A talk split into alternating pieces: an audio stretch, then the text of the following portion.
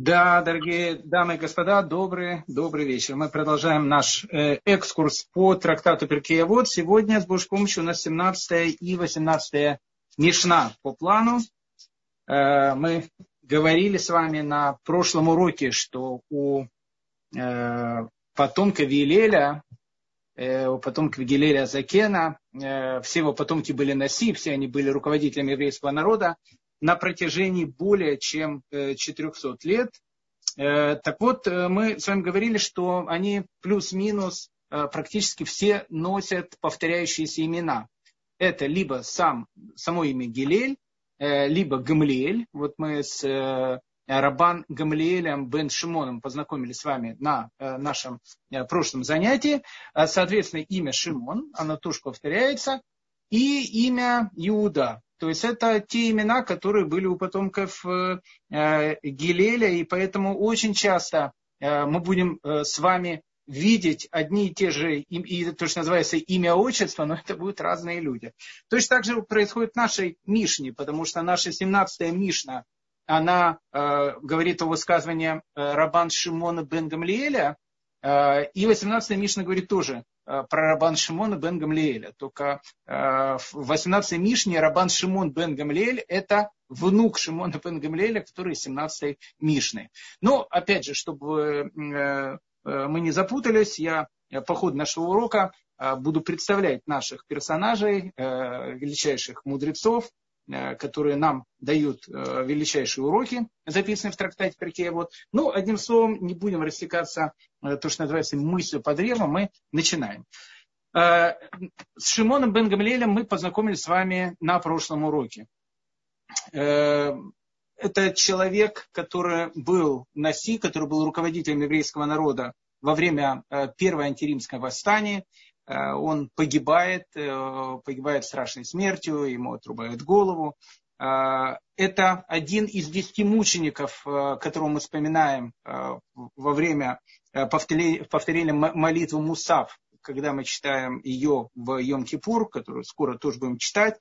Человек совершенно трагической судьбой и человек совершенно то есть называется героической судьбой. То есть это тот человек, который поддерживал еврейский народ Э, в один из самых, наверное, трудных э, периодов его истории, когда была война против Рима, которая закончилась э, страшным разрушением Иерусалимского храма в 70-м году новой эры.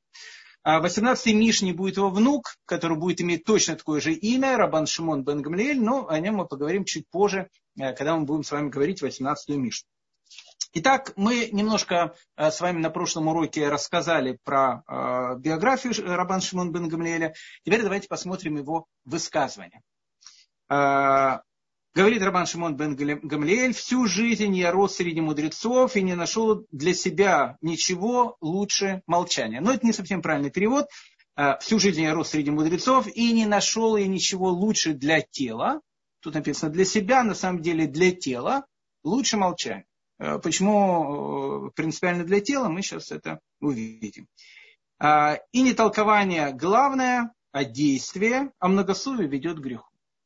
Ну, э, о чем нам говорит Рабан Шимон бен Гамлель, который в нашей Мишне просто звучит как Шимон, это, это не понебратство, просто эту, это свое высказывание он сказал в тот момент, когда был еще жив его отец, и когда у него еще не было э, титула Рабан, поэтому в Мишне он просто под именем Шимон.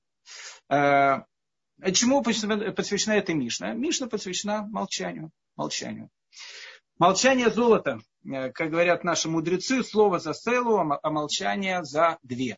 Но перед тем, как мы с вами поговорим о молчании, перед тем, как мы постараемся разобраться э, в этом необычном уроке, который нам дает Рабан Шимон Гамлель, давайте мы Э, поговорим о том, что такое немолчание. Э, потом, потом будем, будем говорить о том, что такое молчание. Арбан Шимон бен Гамлель говорит, нет ничего лучше молчания. Нет ничего лучше молчания, так и говорит, а многословие ведет к греху. То есть, когда человек многословит, он ведет к греху. С другой стороны, э, вот в недельной главе Туры, которую мы читали на прошлой неделе, недельная глава Ныцавим, написаны очень известные слова которые знает, наверное, каждый, и взрослый, и ребенок, и, э, как говорится в старой каббалистической песне, и даже карапуз. Э, э, там написаны слова Ибо это заповедь, которую я повелеваю тебе сегодня, не недостижима она для тебя и недалеко она, не, небеса, не небесах она, чтобы сказать, кто поднялся бы для нас на небеса и принес бы нам ее, и возвестил бы ее нам, чтобы мы исполняли ее, и не за морем она, чтобы сказать, кто бы отправился для нас за море, и принес бы ее нам, и возвестил бы ее нам, чтобы мы исполняли ее, но очень близко к тебе это слово. Оно в твоих устах и в твоем сердце, чтобы исполнять его. Ну, э, эту, этот посук, наверное, знают очень многие. Э, он очень интересен, очень красивый, но очень странен. Э, по одной простой причине, потому что написано, что эта заповедь от тебя недалеко. То есть она не где-то там на небе, на Марсе, и не надо ехать за три моря для того, чтобы ее найти. А написано, что в твоих устах и в сердце э, твоем, чтобы ее исполнять.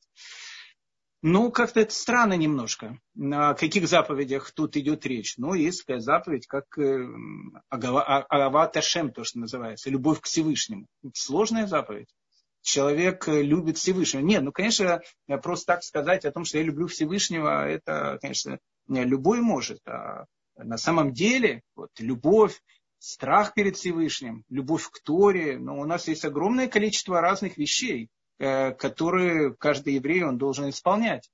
И казалось бы, для того, чтобы их исполнять, для этого нужно делать огромное количество усилий, надо очень много учиться и так дальше. Но Э, тут у нас в главе Ницавин написано немножко странно, написано, что она недалеко от тебя, она рядом с тобой. Еще больше, где она рядом с тобой, написано в твоих устах, в твоих устах и в сердце твоем, чтобы ее исполнять.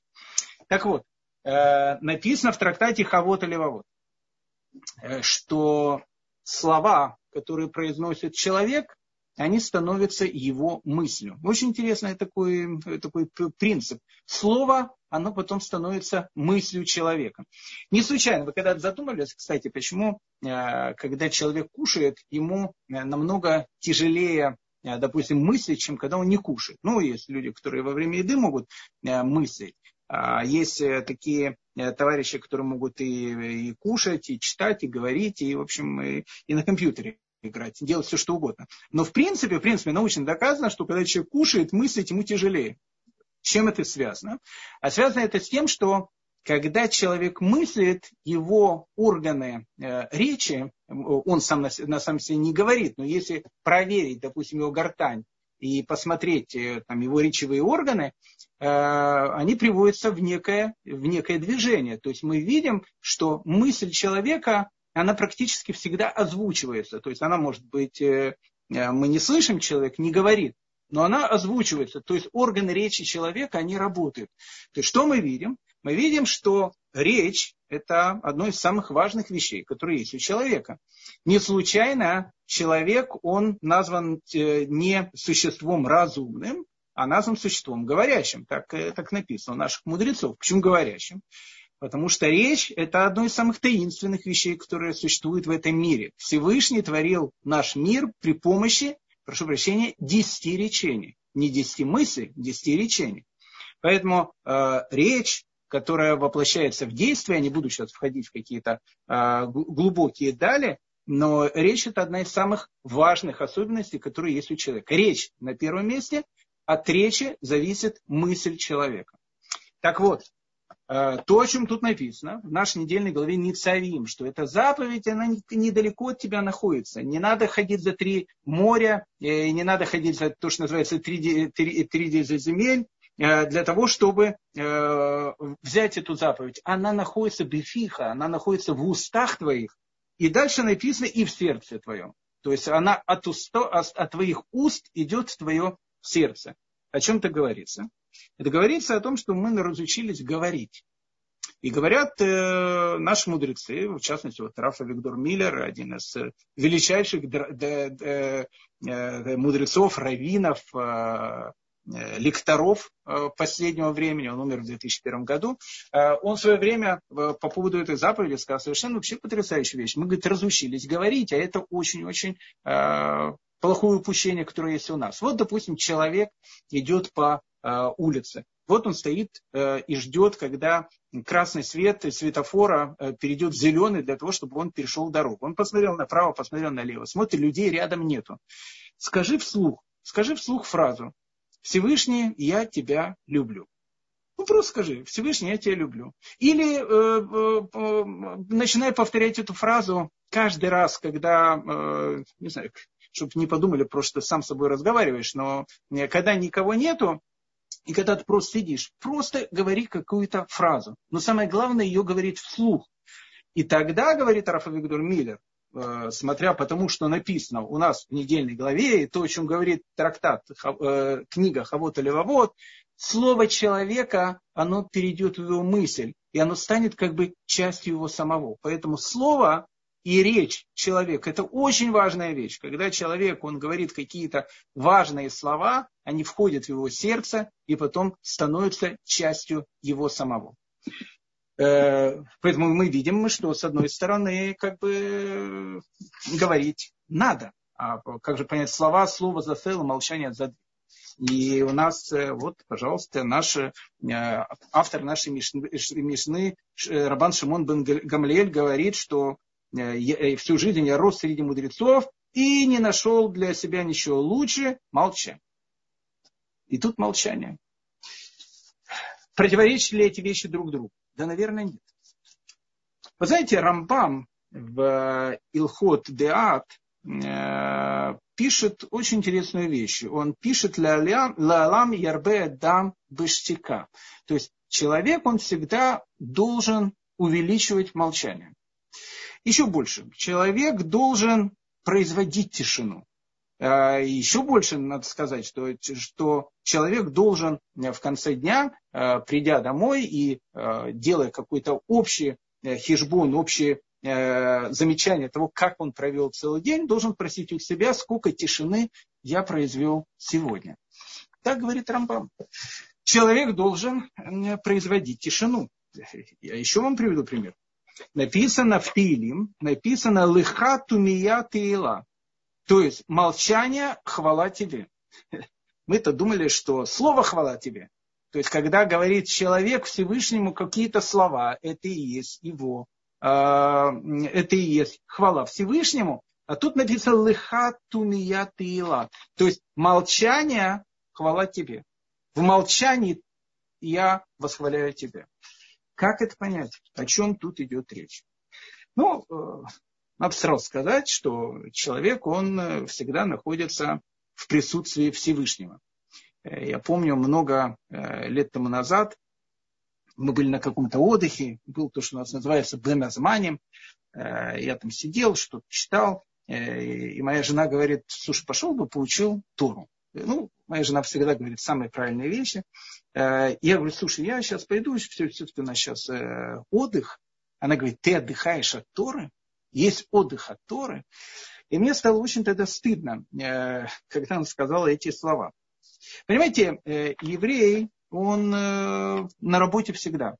То есть он всегда остается евреем. И когда он отдыхает, и когда он учится, и когда он ходит на работу, и когда он слушает лекции, он всегда остается евреем. А еврей, он знает, что он всегда не один, даже если он в комнате один, или даже если он в, как, в каком-то месте находится совершенно один. Рядом с человеком всегда находится Творец. Всегда. И днем, и ночью, и когда он ложится, и когда он встает, и когда он рождается, и когда он умирает.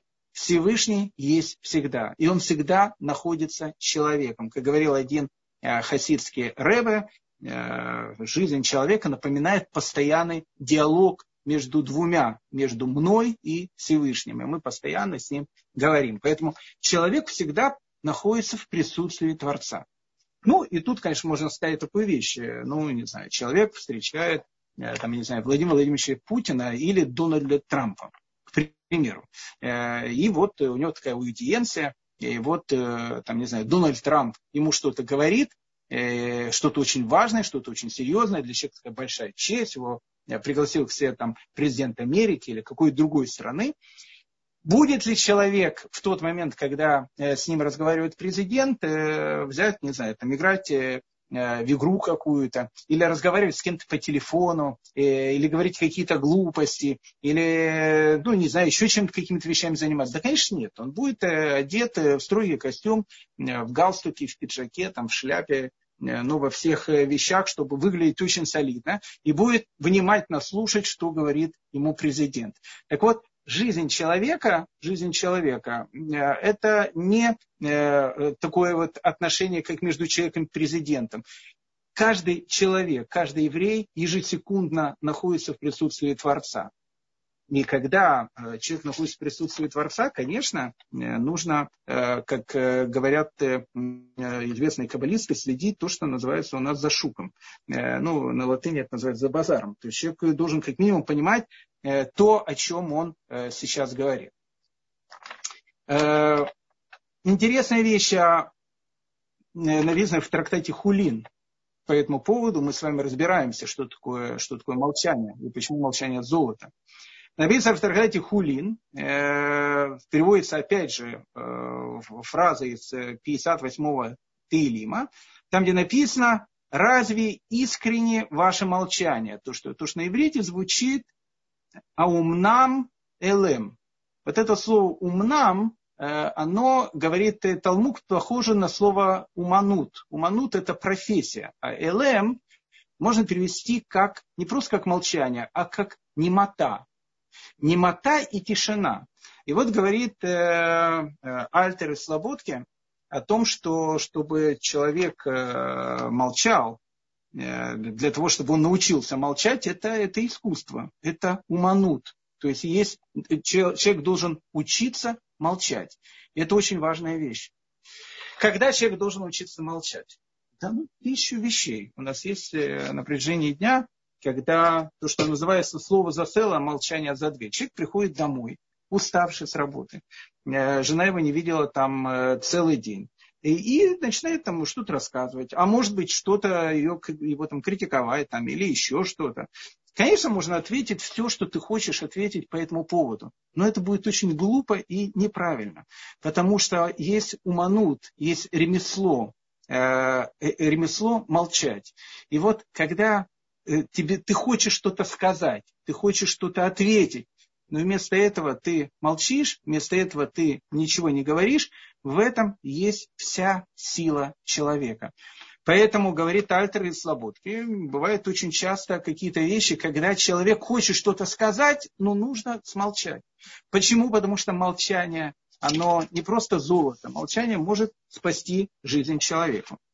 Э, иногда слово, сказанное в гневе, когда человек успокаивается, и он вспоминает то, что он сказал, он рвет на себя волосы, как вообще он мог э, сказать э, такие вещи. Вспомнилась эта известная история, у нас сейчас Роша Шана, известная история из трактата Брахот. Там рассказывается про одного хасида, который, очень такой благочестивый человека, который вот перед самой Роша Шаной, жена его послала там на рынок или в магазин купить какие-то продукты. Э, чтобы, в общем, они были к столу, праздничному столу на Рошашана. Денег в семье не было, денег у него было мало. И вот он идет и подходит к нему какой-то бедняк и говорит о том, что у меня вообще нет никаких денег. У тебя хоть, хоть что-то есть, а мы там голодаем, там, в общем, страшное дело.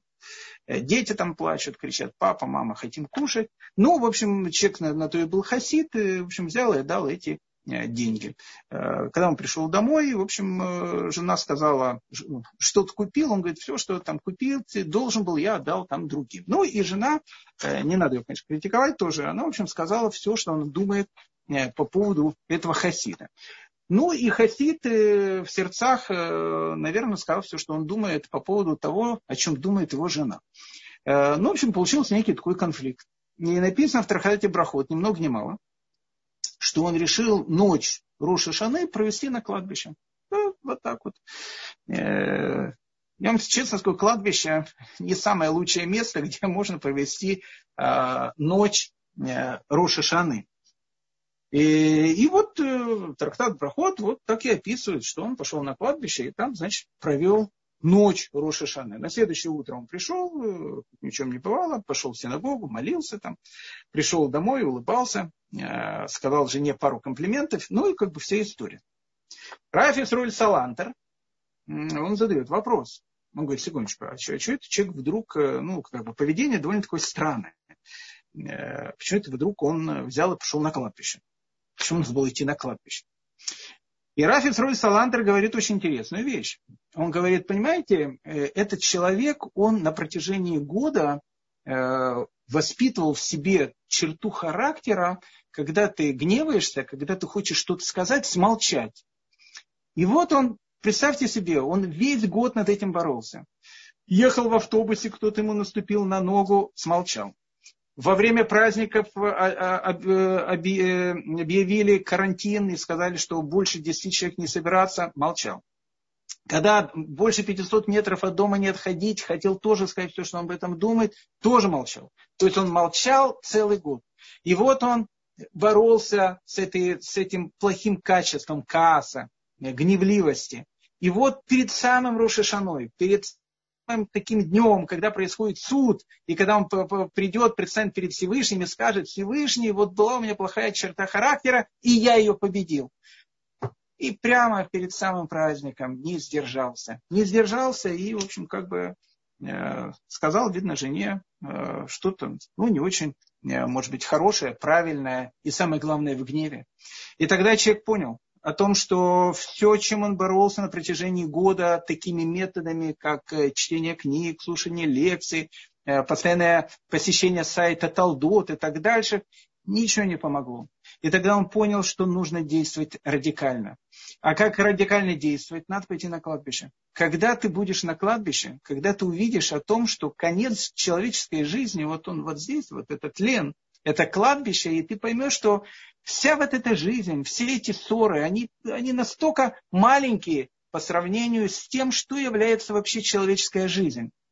Э, это единственный способ, когда человек, он может э, взять и э, там, задуматься и начать делать что-то по-другому. Поэтому и написано, что этот хасид, он взял и, в общем, как бы в ночь пошел на кладбище, потому что так боролся со своей со своим плохим качеством гневливости и э, когда человек разговаривает при гневливости. Это как бы не лучший способ, потому что э, тот же трактат Брахот говорит, что если одолевает человека есть рара, э, можно использовать, там, надо использовать несколько там, мер, там, одну меру, вторую, там, третью, но если уже ничего, ничего человек не помогает, только тогда уже то, что называется, можно идти на кладбище.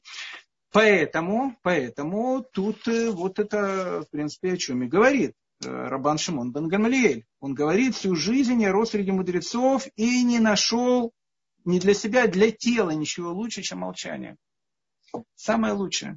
Самая лучшая черта, которая должна быть у человека, это смолчать. Когда надо сказать, нужно сказать. Но когда надо смолчать, надо смолчать. У нас есть э, такая болезнь, она описана в Торе, она называется царат. Ее переводят как проказа, это, безусловно, не, не, не совсем проказа, точнее, тоже не совсем проказа, это вообще не проказа. Некоторые, некоторая симптоматика похожа на проказу, но и другая болезнь. Это болезнь, которая возникает у человека в первую очередь из-за того, что он, в общем, то, что называется, много говорит. А, и говорит очень много плохих вещей. Те вещи, которые называются лошонара. То есть он, одним словом, злословит. Так вот, когда у человека появляются э, вот это вот признаки этой болезни, э, он приходит к Коину, и Коин его отправляет на какое-то время за город. И вот он находится за городом в полном одиночестве. Причем э, Тора пишет, одиночество должно быть полное. Даже другой человек, который болеет э, той же самой болезнью, у него тоже э, та же самая болезнь царат, э, они не могут находиться рядом друг с другом. Он должен находиться в полном одиночестве. Зачем? Человек учится молчать. Ты очень много говорил, теперь тебя отправляют за горы для того, чтобы ты понял о том, что надо учиться молчать. Почему? Потому что, как говорит э, Рабан Шимон бен Гамлиэль, она очень хорошо для твоего тела. И нет ничего лучше молчания. А почему для твоего тела самое лучшее это молчание? Потому что, как вы знаете, все болезни человека, которые есть, они от нервов. Ну, вполне серьезно. Обратите внимание, говорит Рабан Шимон Гамалиэль, молчание самое лучшее не для твоей души. Она говорит, оно самое лучшее для твоего тела. А для твоего тела это значит для твоего здоровья. Если человек спокойно реагирует на вещи, которые находятся вокруг него, спокойно реагирует на э, те обстоятельства, когда, казалось бы, он должен там нервничать, кричать, топать ногами и так дальше, он спокойно реагирует, улыбается, спокойный человек. Там, где, казалось бы, нужно что-то сказать, он смолчит, он сделает очень правильную вещь. Что он выигрывает? Да он выигрывает здоровье и долголетие. Поэтому говорит э, Рабан Шимон бен Гамлиэль, что лучше для тела ничего нет, как э, молчание. Э, тут вспомнилась э, тоже вещь, э, написано в трактате Евамот. Очень известные слова. Есть заповедь сказать то, что будет услышано, но есть заповедь говорить того, что не будет услышано. И в этом случае нужно промолчать. Так написано в трактате Ивамот. Написано, что бывают случаи, когда э, человек, он, э, то, что называется, должен что-то сказать. А бывают случаи, когда человек должен смолчать. И это лучше всего. По этому поводу рассказывает совершенно потрясающая история про Раф Исруэля из Вижина. Э, Вижницы – совершенно потрясающий городок. Э, находится он э, в, таком, в таких Карпатских горах. Там живет такой интересный народ, которых зовут русины. Прямо, прямо рядом с Черновцами. Я посещал этот город несколько раз с моими учениками, когда мы путешествовали по Украине, по еврейским местам. Необыкновенно живописный город. В общем, город, откуда идет направление вишенских хасидов. Так вот, э, рассказывают про Фисруэля из э, Вижницы, историю такую, что э, однажды он пришел, а Вижница, кстати, очень, еще раз говорю, такой красивый город, и там был какой-то банк, которым владел еврей. И вот Рафи Исруэль из Вижницы однажды к нему, в общем, как бы пришел в гости. А этот директор банка был человек очень такой скупой скупой был человек, он как бы очень уважал, понятно, рэпы, Раби Срой из Вижницы, но Раби Срой из Вижницы знал, что этот человек такой э, э, немножко скуповат. И вот однажды он ему, значит, э, стучит в дверь, тот открывает, смотрит, о, Раф Исроль из Вижницы, он говорит, Кода Раф, какая огромная честь, что вы пришли, э, проходите, пожалуйста. Э, Раф Исроль из Вижны улыбается, махает, ему говорит, спасибо. Э, сажает его на самое лучшее кресло, садится напротив него. Раф из роли извиженницы на него смотрит, это директор банка тоже на него смотрит. Ну и как молчит, неудобно, Раф пришел, э, как бы неудобно э, у Рава э, что-то там спрашивать. И вот Раф из роли на него, извиженец на него смотрит, минуту, две, пять, десять. Как говорится, молчание затянулось немножко. Ну и как бы, человек, это тоже странно. Как бы, пришел Рэбе, к нему домой молчит, э, в молчанке играет, смотрит на него, улыбается, ну молчит. Потом Рафизроль из Вижница, Вижница значит, поднимается, говорит ему, большое спасибо, что я исполнил значит, заповедь, хорошего тебе дня. И уходит. Ну, как бы директор банка, там вообще не знает, что происходит, он э, к нему подбегает и говорит, Кударав, секундочку, секундочку, это, не уходить так сразу. А вы мне можете объяснить вообще, что, что происходит? Чего вы все пришли, молчали, ничего не сказали, а теперь, когда уходите, э, говорите еще большое спасибо, что дали э, мне исполнить такую огромную заповедь. А, какую заповедь? Он говорит, понимаешь, написано в трактате Явамот, который мы сейчас с вами процитировали, что есть заповедь сказать то, что будет услышано. Но есть заповедь не говорить того, что не будет услышано. Поэтому, так как я прекрасно знаю, то, что я скажу, услышано не будет, поэтому я пришел выполнить эту заповедь, помолчать. Ну, директор банка это подкупил сразу, он говорит, Подрав, измените, почему так сразу с плеча, там не будет услышано, может быть, как раз услышу. Ну, если говорит, услышишь, э, смотри, э, у тебя э, одна из клиентов, клиентов твоего банка это бедная вдова. У нее совершенно нет денег. И она сейчас должна покрыть тебе в банк, дать огромную-огромную суду. И если она тебе ее даст, она разорится, и, в общем, как бы детям ее не, не, нечем будет кушать, и дом ей придется продать. И, я бы, конечно, самое правильное было простить бы ей этот долг. Ну, директор банка говорит, Кудараф, э, уважаемый Рэбе, я прошу прощения, вы же вы же понимаете, я только директор банка, у нас же есть еще совет директоров, там я тут ничего не решаю, э, я не могу там э, самолично что-то отменить или самолично что-то дать, это же все банк, это сложная структура. Ну, Раби Сролис Вишниц говорит, э, ну, как бы я таки сказал, что то, что я хочу сказать, не будет услышано, поэтому я пришел помолчать. Ну, как все прекрасно догадываются, эта история закончилась хэппи-эндом. Директор банка решил о том, что все-таки наверное, нужно простить бедной вдове э, тот долг, который был. Поэтому возвращаемся, дорогие друзья, к нашей Мишне. Э, мы видим о том, что есть вещи, когда нужно сказать, и действительно нужно сказать, мы с вами говорили в трактате, не в трактате, в книге Хавот и Лаваот написано о том, что мысль, она потом переходит, речь, она потом переходит в мысль человека. Поэтому, когда ты говоришь что-то хорошее, эта вещь становится твоей натурой, это вещь, которая входит в тебя. Поэтому бывают ситуации, когда надо сказать, но бывают ситуации, когда надо смолчать. И в этом, в этом, э, э, в этом случае и вправду э, молчание, разговор за села, а молчание за две. Это то, о чем говорит Рабан Шимон Бенгамлель, который еще раз погибает Э, в 70-м году, когда был разрушен э, первый Иерусалимский храм во время Первой войны против Рима. Теперь мы с вами переходим к 18-й Мишне. И герой нашей 18-й Мишни тоже Рабан Шимон бен. То же самое имя, но это уже совершенно другой человек. У нашего Рабан Шимон бен Гамлеля, который был в 17-й Мишне и который погибает во время первого восстания против Рима, Э, был сын, которого звали Рабан Гамлиэль. Его звали Рабан Гамлиэль бен Шимон. Это тот самый Рабан Гамлиэль, который был Наси, который был главой этой Ешивы, этой академии, Великой академии, которая была в Явно. Э, Явнинская академия. Когда Иерусалимский храм был разрушен, и казалось о том, что устная Тора, она может быть забыта и уйти от еврейского народа на протяжении 60 лет.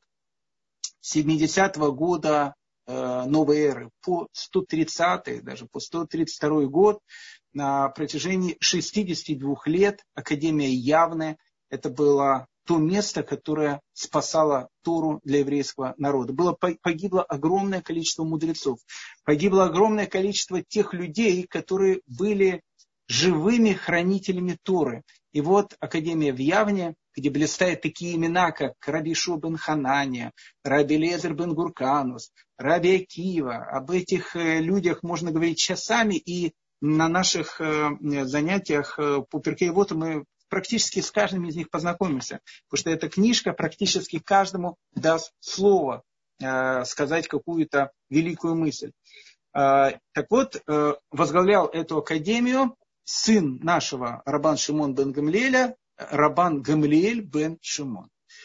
А, после смерти Рабан Гамлиэль бен Шимона, э, непонятно, он умер сам, либо погиб, потому что э, наступает очень сложный период времени, который называется Вторая Иудейская война или Восстание Баркоба, которое длится на протяжении трех лет со 132 по 135 э, годы новой эры. Э, страшное время, когда евреи, они освобождают от римлян Иерусалим, и казалось бы о том, что у евреев даже появляется надежда э, о том, что будет восстановлен храм, и на каком-то этапе, как говорят, Раби Акива считал, что Баркоба, у него есть все потенциалы для того, чтобы стать Машехом. Все заканчивается страшной трагедией. Последний город, э, который Э, противостоял Риму, это был город Бейтар, и этот город был уничтожен. Иерусалим был уничтожен второй раз, хотя и так это были развалины. После этой страшной трагедии император Адриан переименовал Иудею в Палестину, а город Иерусалим э, переименовал в город Эля Капитолина для того, чтобы больше никогда никто не вспоминал о том, что была такая страна, был такой город, и был такой народ. Так вот, э, Раван Шимон бен Гамлиэль который идет в нашей 18-й Мишне, э, это сын Рабан Гамлеля бен Шимона, то есть того Рабан Гамлеля, который возглавляет Академию в Явне. То есть наш Раби, Рабан Шимон бен Гамлель, внук нашего Рабан Шимона бен Гамлеля, который был в 17-й Мишне. У него была трагическая очень э, судьба. Э, тогда было преследование э, людей, которые преподавали Тору. Мы знаем трагическую судьбу Раби Акивы, который, с которого живьем содрали кожу. И Раби Акива до последней секунды своей жизни, находясь на арене Кисарийского амфитеатра, продолжал преподавать Тору. Э, это было время, когда за соблюдение Торы просто людей убивали, казнили самым страшным способом, который только мог быть, потому что император Адриан, как я сказал, решил, чтобы не только Иудея и не только Иерусалим, они полностью ушли из памяти людей, но и, и само понятие еврей тоже исчезло навсегда. Так вот, э, Рабан Шимон бен Гамлель был молодым человеком, когда происходили эти события, и рассказывается в Талмуде, что он прятался, э, на его след, то, что называется, вышел римский офицер вместе со своим отрядом, э, Рабан Шимон бен Гамлеля, тогда он еще не был Рабаном, он был просто Шимоном, бен Гамлелем поймали римляне, и римский офицер увидя этого необычного человека, его мудрость, его духовную красоту, э, он вдруг задумался, задумался э, о себе, задумался о себе и сказал, спросил у него, э, я, я вот вижу разницу между тобой и мной ты человек, который всю жизнь творишь, ты человек, который всю жизнь э, совершаешь какие-то потрясающие духовные открытия. А что моя жизнь? Жизнь какая-то жестянка. Что я сделал всю жизнь? Я всю жизнь убивал, я всю жизнь э, там, воевал и так дальше. Что мне нужно сделать для того, чтобы получить будущий мир? Что мне сделать для того, чтобы моя жизнь наполнилась каким-то смыслом? Спросил э, этот римский офицер. И Шимон бен Гамлиэль э, сказал ему, отпусти меня. Отпусти меня. Если ты меня отпустишь, то э, тебе будет даровано, тебе будет дарован э, вечный мир. Тебе будет дарован Алам Аба, будущий мир. Он будет у тебя.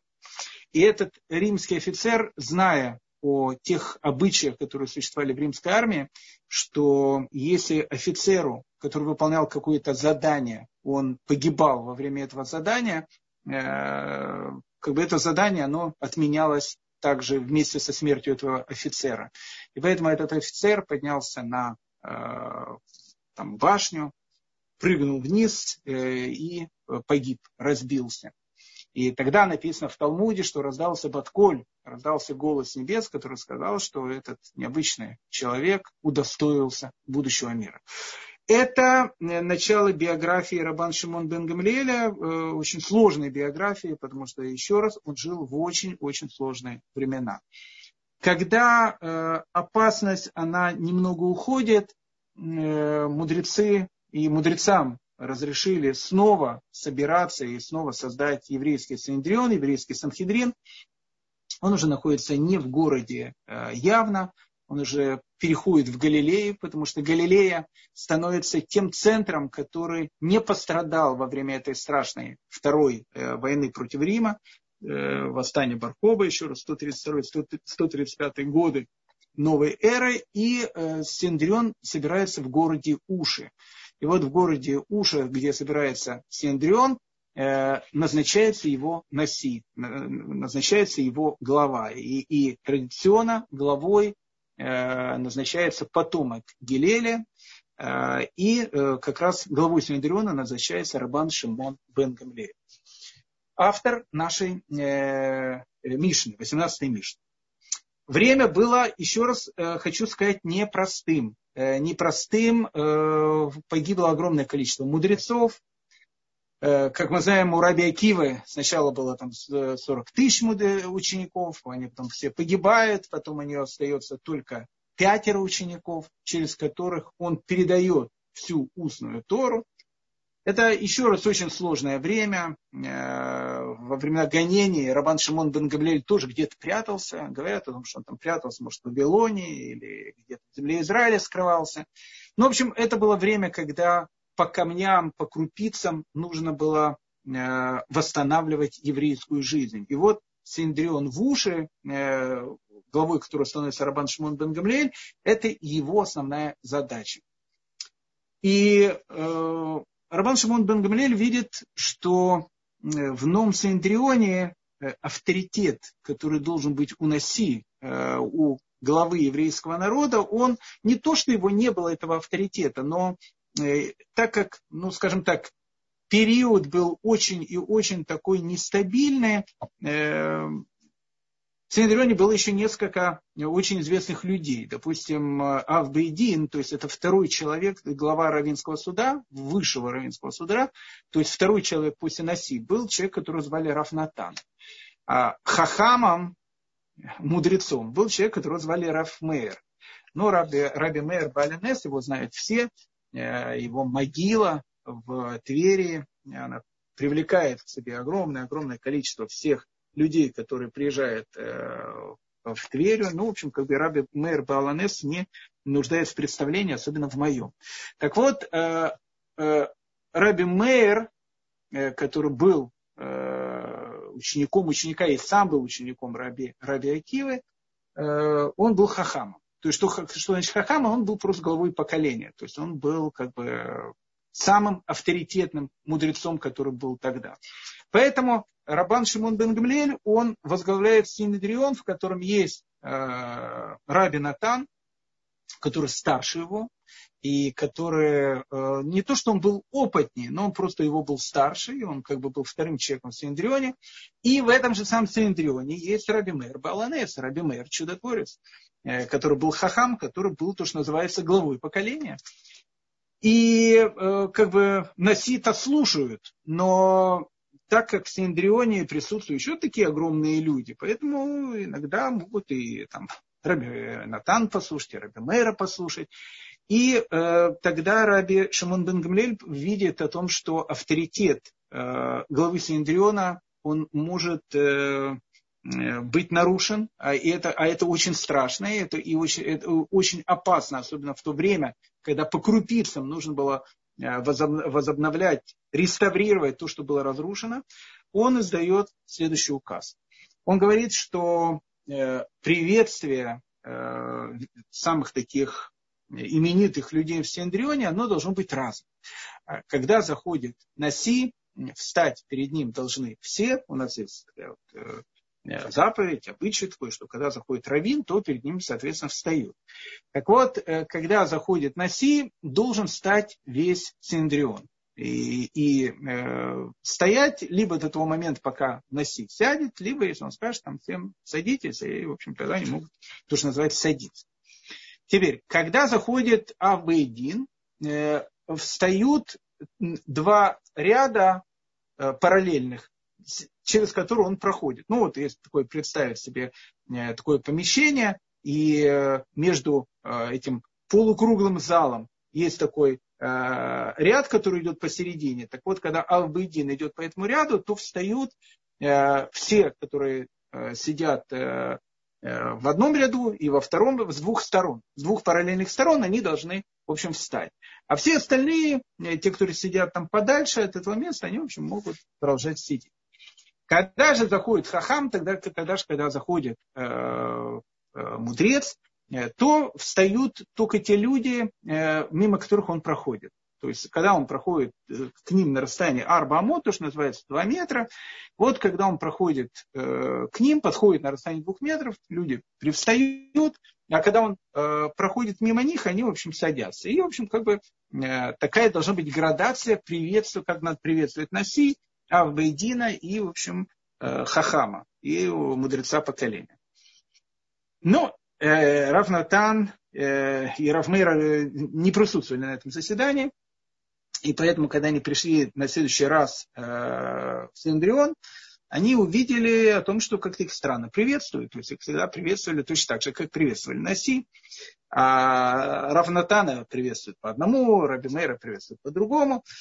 И тогда э, Раби Мейер и Рафнатан, они решили, что как бы, это, ну, это неправильно. Это неправильно. Они считали, что э, как бы, они знают не меньше, чем знает э, Наси, э, Рабан Шимон бен, бен Гамлель, который был моложе их, кстати.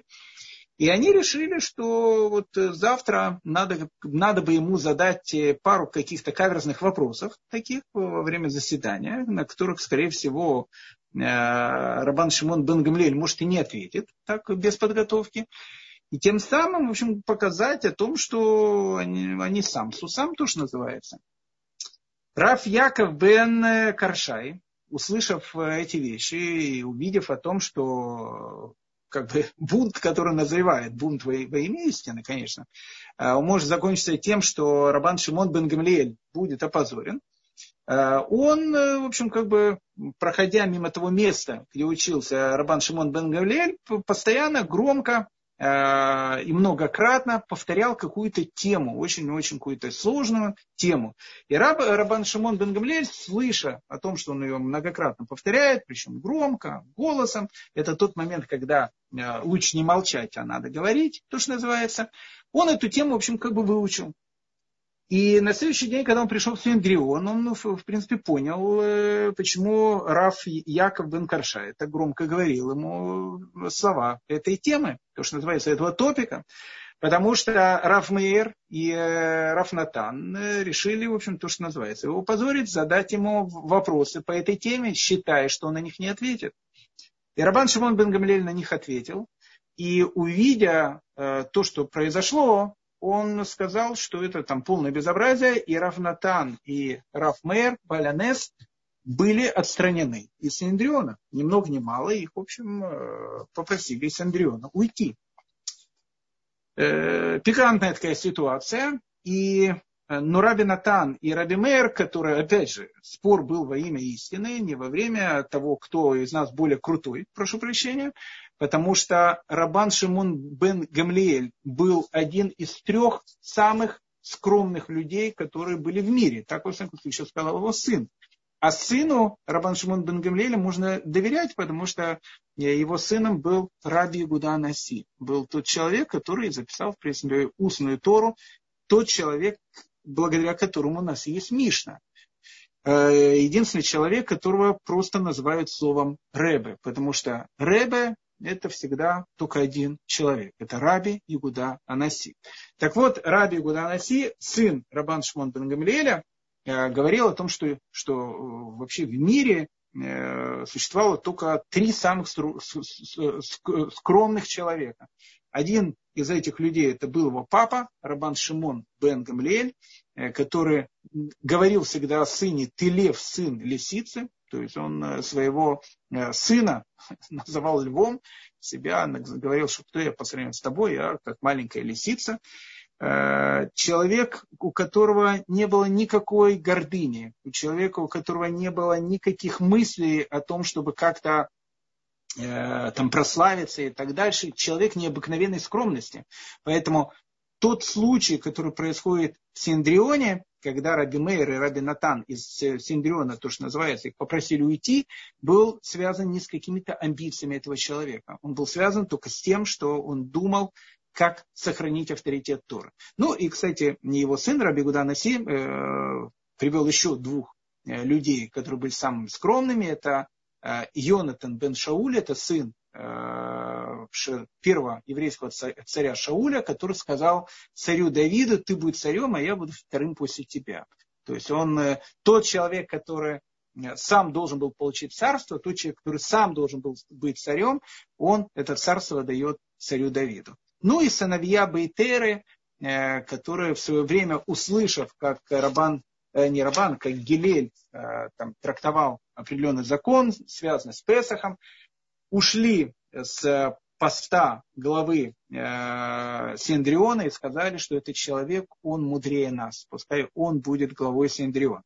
Так вот, э, э, сын Рабан Шимон бен Гавлели говорит о том, что его папа был самым скромным человеком, поэтому все, что тут описано, ни в коем случае не связано ни с какой то гордыней и так дальше. Ну, э, э, Раби Натан и Раби Мейр, они э, не хлопнули дверью и не ушли, так их попросили уйти, они ушли, но они сидели рядом э, с зданием Синдриона, э, там двери, были, двери, окна были открыты, они слышали заседания, которые там происходят, и, в общем, как бы сами, не находясь в Синдрионе, тоже решали какие-то вопросы. То есть они как бы продолжали находиться на учебе, в, в обсуждении каких-то вопросов, но не находясь уже в Синдрионе.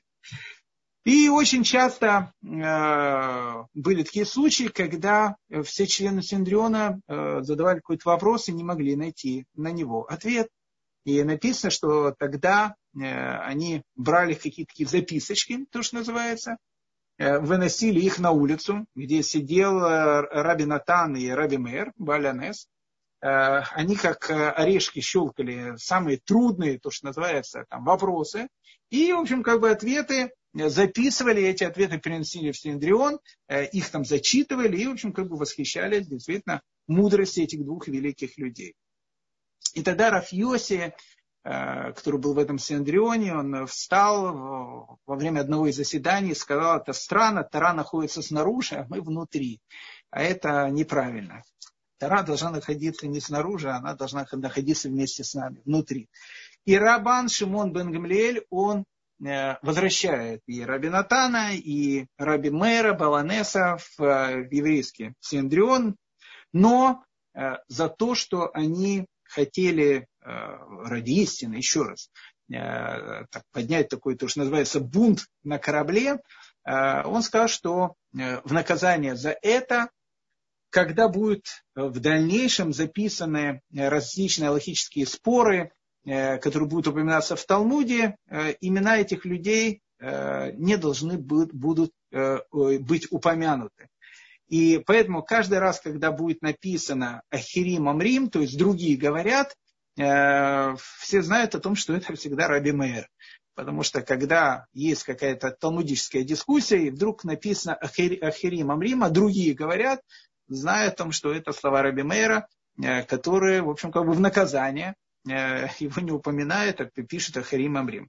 А когда в Талмуде упоминается э, выражение Еш Амрим, а есть те, которые говорят, это всегда э, Рафнатан. Рафнатан, который, в общем, как бы тоже был наказан за то, что, в общем, как бы произошел такой не очень приятный случай, когда только-только в уши открылся новый синдрион.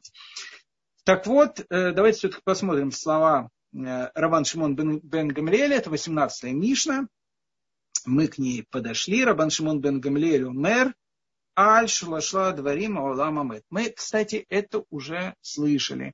Э, это буквально наша первая Мишна, там, где написано, что Шимон Садик Амер, Аль Шлаша Дворим Аулам Амет, на трех вещах держится мир – все помнят на каких. Аля Тара, в Аля Авада, в Аль Гмелут Хасадим.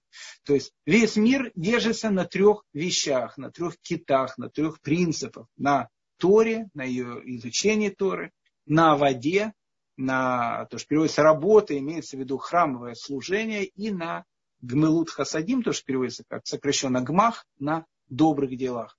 На этом стоит мир. Ради этого мир существует.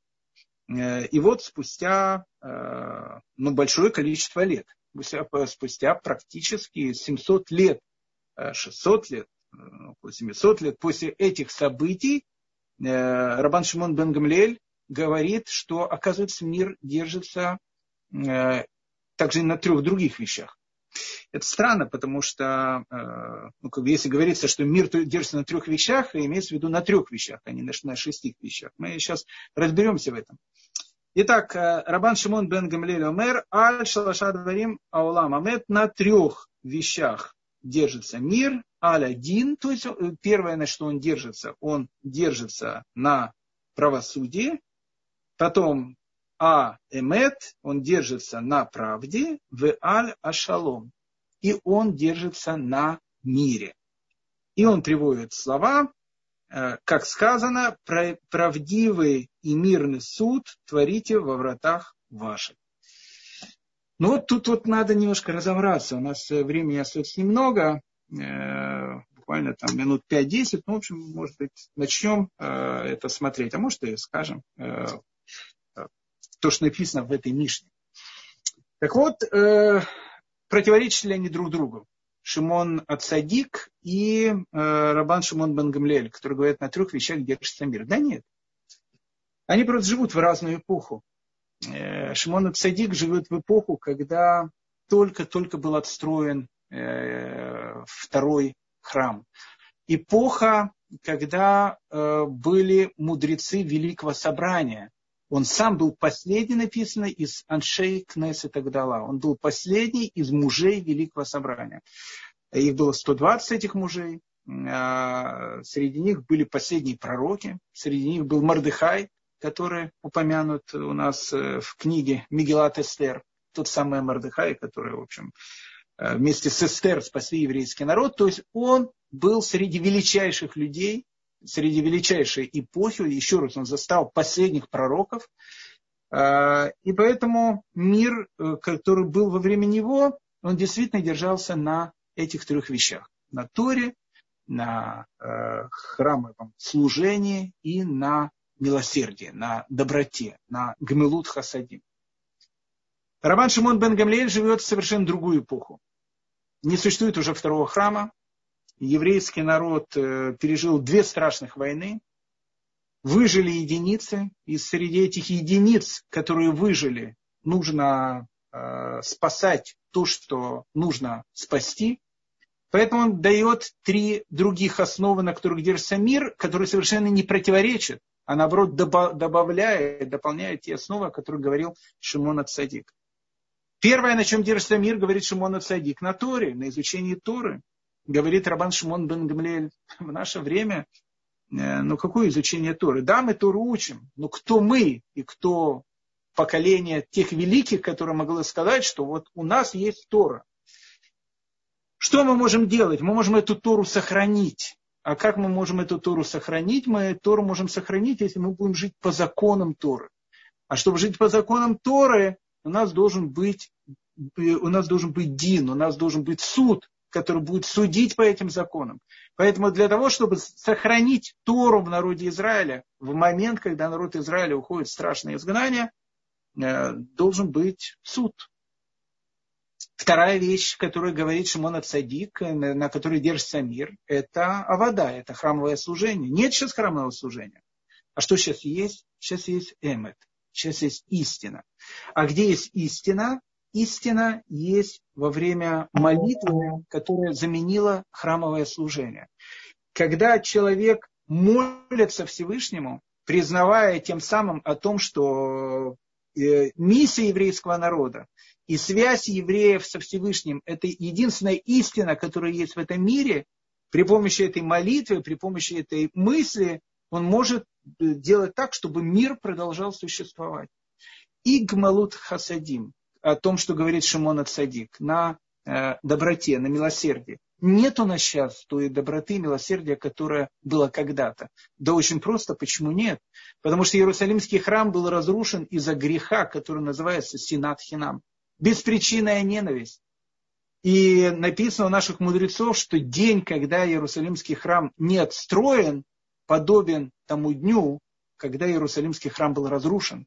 Поэтому единственная вещь для того, чтобы вернуть то состояние, когда было и Тора, и храмовое служение в, с большой буквы, и когда был настоящий гмелут хасадим, настоящая доброта, то, что называется беспричинная любовь, нужно победить ту, ту э, вещь, которая есть в еврейском народе, благодаря которой храм был разрушен. Сенат Хинам, беспричинную ненависть. А как ее победить? Ее можно победить только при помощи мира. Нужно стремиться к миру. Поэтому, поэтому в принципе, то, что говорит Рабан Шимон бен Гамлель, тут нет никакого противоречия. Он говорит, в принципе, о тех же самых основах, на которых держится мир, но только с немножко другой стороны. Мир существует благодаря трем вещам. Суду, правде и миру. Ну, э, буквально два-три слова надо сказать насчет этой Мишни.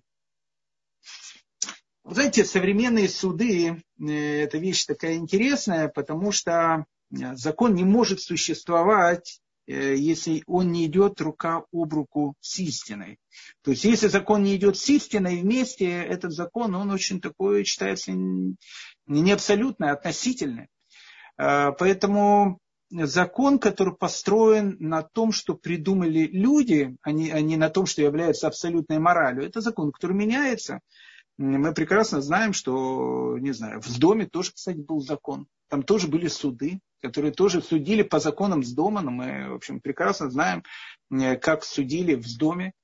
Э, мы прекрасно знаем древнюю Спарту, там, где по закону ребенок, который родился слабый, и, и, который не мог быть сильным воином, его просто нужно было выбросить со скалы. Э, мы знаем законы нацистской Германии э, и бандитов, которые там были, которые тоже считали, что это законы, правильные законы, по которым они уничтожали других людей. Поэтому мы видим о том, что любой закон, э, который идет от человека, это всегда закон относительный. Абсолютный закон – это только тот закон, который основан на абсолютной морали, основан на абсолютном законе. Поэтому, еще раз, закон не может существовать, если он не идет рука об руку с истиной. А что такое истина? Истина эмет, она только одна. А чтобы она была только одна, и чтобы не было плюрализма мнений, ты сказал так, я сказал так, это должна быть истина, которую сказал не человек. Это должна быть истина, которая идет от самого Творца этого мира. Современные суды, кстати, они очень часто напоминают вообще такой, знаете, футбольный э, матч. Там э, есть э, прокурор, который там обвиняет, а есть адвокат, который защищает, и есть судья, который как арбитр смотрит, кто из них, в общем, больше голов забьет, и, в общем, на основании этого, как на основании вот этой вот игры, которая происходит в современных судах, он выносит свое какое-то решение. Очень часто адвокаты в современных судах, они стопроцентно уверены, что человек, которого они защищают, полный бандит, негодяй, виновен во всем, что его обвиняет. Но так как они по профессии адвокаты, и так как э, по закону должен быть у человека адвокат, э, они могут защищать человека и могут настоящего бандита там оправдать. Я уже вспоминал когда-то Раф Авраам Тверск, он когда-то рассказывал такую потрясающую историю, Э, он как бы не только раввин, он еще врач, э, психиатр, э, он работает в большой клинике, не знаю, сейчас, может, он на пенсии, но, во всяком случае, еще лет 10 назад работал. И он рассказывал такую историю, что там была какая-то не совсем здоровая женщина, у которой был психический диагноз, она ходила по улице, там, в общем, спала на улице, был страшный мороз в Нью-Йорке, было очень холодно, и, в общем, эту несчастную женщину там, э, подобрали, отвезли в больницу. Она лежала в больнице, они ее как пытались, то, что называется, чтобы она пришла психологически в себя. Но так как женщина была не совсем здоровая, она там кричала, орала о том, что отпустите меня в Гималае, там, в общем, я хочу идти там на волю, хочу идти гулять. Но они, в общем, ее как бы не отпускали. Но э, по американскому закону, э, то есть если человек там находится там, 5 дней в больнице, говорит Раф Авраам Тверский, и потом, если он как бы хочет э, уйти, то его, в общем, как в принципе, надо отпустить. Но они прекрасно понимали о том, что в Нью-Йорке был страшный холод. Отпустить этого человека, куда его отпустить? А, человек не, не, не в адеквате. И э, было, было такое некое судебное разбирательство, и адвокат доказал о том, что они не имеют права, то есть они должны эту женщину отпустить, действительно, раз она хочет выйти из больницы. И вот когда закончилось это судебное слушание, адвокат подошел к Крафтверскому и говорит, «Э, вы же прекрасно понимаете, что отпускать ее нельзя, эту женщину, потому что если вы ее отпустите, она погибнет на морозе. Э, и Рафтверский сказал, секундочку, но вы же совсем недавно Э, доказывали и говорили о том, что ее надо отпустить. Он говорит, ну, понимаете, я же адвокат, ну а что я мог сказать по-другому? Я должен был сказать только то, что я должен был сказать, потому что это моя как бы работа. Поэтому мир, для того, чтобы он существовал, в нем должен быть справедливый суд. Суд. Но справедливый суд – это, опять же, тот суд, который действует не по закону человека, а который действует по закону Э, э, абсолютной, абсолютной морали. Второе качество, которое должно быть у человека, это должен быть эмет, это должна быть истина. В свое время Раф э, Зуша из Анополя, он трактовал слова э, истории отдались от лжи, говорил, что тот, кто лжет, он отдаляется от Бога, так как на печати Всевышнего, как написано в Талмуде, написано одно единственное слово – эмет, истина. То есть главное, что написано, если так можно сказать, фигурально на печати Бога, написано слово эмет, истина. Поэтому отдались от лжи человек, который отдаляется от истины, а истина это и есть Всевышний, он тем самым отдаляется и от Бога. Не случайно э, э, написано, что Всевышний говорит, я первый, я же последний, и кроме меня нету другой силы. И вот если вы посмотрите слово «эмет», которое состоит из трех букв, это алиф, мем и, э, э, и, и, и тет, э, тав, прошу прощения, так э, вы увидите, что буква э, Алиф – это первая буква, которая есть в еврейском алфавите, так, как, так как и написано «Я первый». Буква Мем – это средняя буква еврейского алфавита. И буква Тав – это последняя буква еврейского алфавита. Я первый, я же последний, кроме меня нету другой силы. Так Всевышний говорит о себе. Поэтому говорит Рабан Шимон бен Гамлеел, мир существует благодаря трем вещам. Суду, правде и миру. Мир – это та вещь, э, которая выведет нас из изгнания. Э, по одной простой причине, потому что в тот момент, когда у нас существуют ссоры, в тот момент, когда еврейский народ находится в состоянии, в плохом состоянии, которое называется Синат Хинам, не будет у нас никакого возвращения из Галута. И безобразия эти, они будут продолжаться, как они уже продолжаются 2000 лет. Но мир, который есть, он должен быть истинным миром, не показным, истинным миром.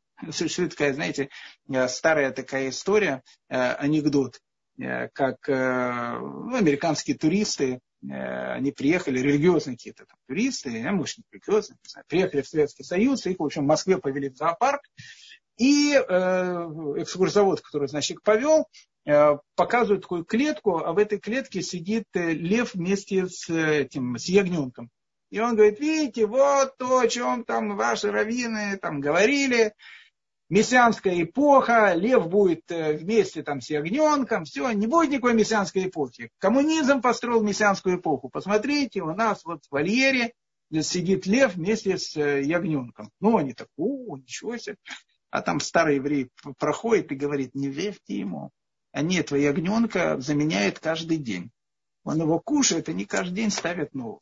Поэтому, э, когда речь идет о таком мире, конечно, э, нечем тут и говорить. И вообще любые э, ссоры, которые есть в еврейском народе, ни к чему хорошему не приводят. Поэтому был такой великий раввин, его звали Рафьяков из Лисы. Э, он жил в те времена, когда был очень-очень большой спор между э, не недавно, к тому времени появившимся хасидизмом и э, людьми, которые противостояли этому движению. Он тогда сказал о том, что написано в Торе, ты един, и имя твое едино. Нет, это не в Торе написано, у нас в молитве написано. Ты един, и имя твое едино, и кто, как народ, Израиль, един на земле. И он говорит, что тот, кто делает раскол на земле, создает раскол на небесах. То есть тот, кто э, делает, разделяет единство еврейского народа, начинает делить. Ты такой, ты такой. Отсюда, кстати, известный анекдот о том, что ты на, на необитаемом острове строишь две, две синагоги, сюда я хожу, сюда я не хожу. Э, это тот, кто, в принципе, и способствует тому, что мы до сих пор находимся в изгнании, и до сих пор Иерусалимский храм не отстроен. Поэтому э, э, рецепт от этого – это шалом. Поэтому, завершая наш урок, говорит Рабан Шимон Гамалиэль, что на трех вещах держится мир.